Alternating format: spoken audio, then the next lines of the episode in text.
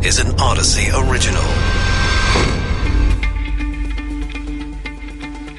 This is Coronavirus Daily. I'm Charles Feldman. I'm Mike Simpson from the KNX Audacy Studios in Los Angeles. Countries on the poorer side could have a harder time getting a hold of the Moderna vaccine. Companies charging these countries more, taking longer to deliver the doses. This even with financial support from U.S. taxpayers, so we'll look at that. Are some of your favorite products missing on the shelves of your favorite grocery store? Blame the supply chain problems. We start, though, with Moderna and vaccine access. Kate Elder, Senior Vaccines Advisor for the Doctors Without Borders Access Campaign. Kate, seems like Moderna is putting profit in front of global health. Yeah, I, I mean, you, you, said it right. You know, they're all looking to make money. They're all looking to mint off of this pandemic. But indeed, some would seem to be more egregiously profiteering from these life saving medical tools than others. Um, you raised a good point in terms of the, the public taxpayer investment to bring Moderna's vaccine to the market. Uh, I think the US government kicked in about $1.3 billion just for the clinical phase and then guaranteed Moderna uh, last year in August of 2020, uh, a pre-order of one and a, worth of value of one and a half billion. So Moderna has really gone from a company which had no products at all to a company which, um, you know, now is looking to make about more than $19 billion in 2021 alone from this life saving vaccine.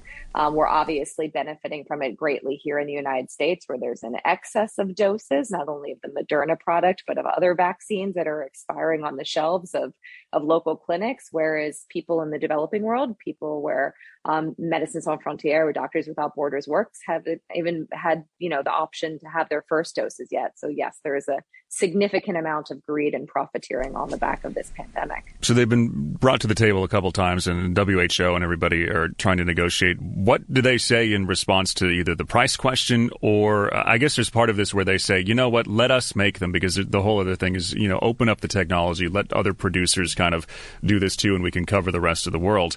Uh, but they say, hey, if we can bring our capacity to, to pretty high levels and get you the doses, and what does it matter as long as you're getting the doses? Yeah, that's a great point, and I'm glad that you're underscoring what the World Health Organization and other global health leaders have been um, saying, and really, you know, pulling back the the veneer of what the company is is claiming they're doing for the world. I mean, they're they're not meeting um, the obligations to the global community, and um, what they're doing is is putting their sales over over the public's health. So yes, I mean, Moderna will say oh, we're doing everything we can. Look, we'll be able to scale up our production. Look, we will increase volumes to the developing world. But it's it's just bottom line is it's not enough and it's not fast enough. So when you you know consider the fact that less than a million Moderna doses have gone to the entire developing world, I mean the developing world where you know about two and a half percent of people in the poorest countries of the world have had access to to at least one dose. Um, these claims uh, by by Moderna are just not enough. I mean, it's just not enough. So they're going to do everything they can to throw up barriers to the need to share their technology, the need to um, share the know-how, share the technology, open up um, the licensing so that as many as many companies can make it as possible. But the bottom line is those are decisions that are being solely gauged upon their intentions to to make as much money off of this product as okay. possible. But is there more than that the White House can and should do? I mean, we hear that the White House is upset, but uh, you know, failure to give vaccines to other countries eventually has a boomerang effect, right? Because mutations then of the virus will develop in those countries and eventually may come back to bite us on the you know what. So why can't the White House do more? You're precisely right, and it can. And I'm glad you put it that way. I mean, it can come back to bite us in the you know what, because this is not only about fairness and equity. It's about um, it's about the self interest of the United States government to to you know stem any additional variants. Um, you know, it's common adage now COVID anywhere is COVID everywhere, but it's, you know, there is a public health element to that. So it's in our self interest here in the United States to make sure that vaccines are reaching the developing world, the places where Doctors Without Borders works.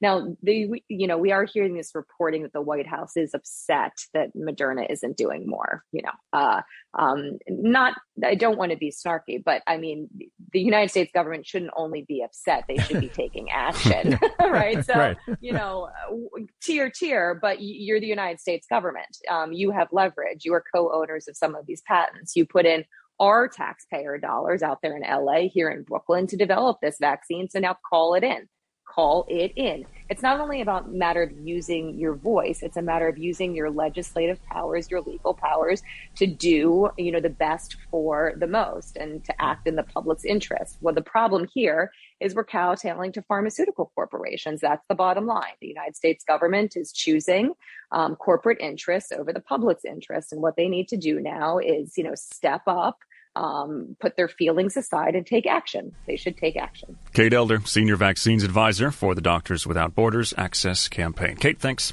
Coming up after a short break, the supply chain problems are hitting your local supermarket.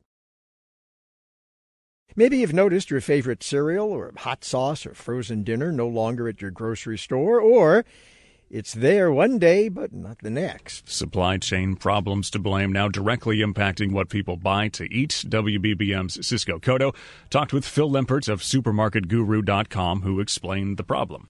When we take a look at what's going on with climate change, we take a look at what's going on with labor, and then we take a look at what's going on with transportation. It all comes together, and it says that Farmers have to plow under their fields. Dairies are dumping milk again.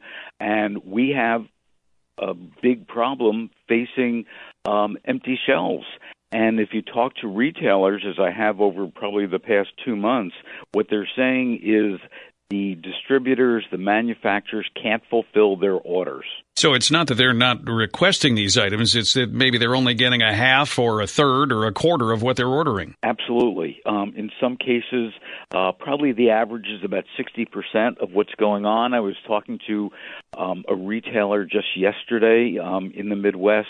They have 71 stores, and they're opening up a new store in downtown St. Louis and in about 3 weeks and they they're not sure they're going to have those shelves stocked for a new store opening, which is unbelievable. As you talk to retailers, are they thinking, well, three months down the road, maybe we'll be okay? Is it maybe much further down the road than that? Much further. It's probably a good year and a half and it really comes down to the fact that you know we we have a broken supply chain. It's going to take a while to fix that. Um, we have a shortage of truck drivers. You've seen and and heard the ads on radio uh, where people are trying to recruit everybody from Walmart to the trucking companies, offering ten thousand dollar bonuses, fifteen thousand dollar bonuses. Uh, we and also don't forget that at the beginning of of the pandemic, we had containers um, of food that were locked down, and some are still locked down in other parts of the world, uh, versus coming here with products. Uh, pre-pandemic, it cost about twenty-five hundred dollars to bring a container from China to the U.S. Now it's over twenty thousand dollars to do that.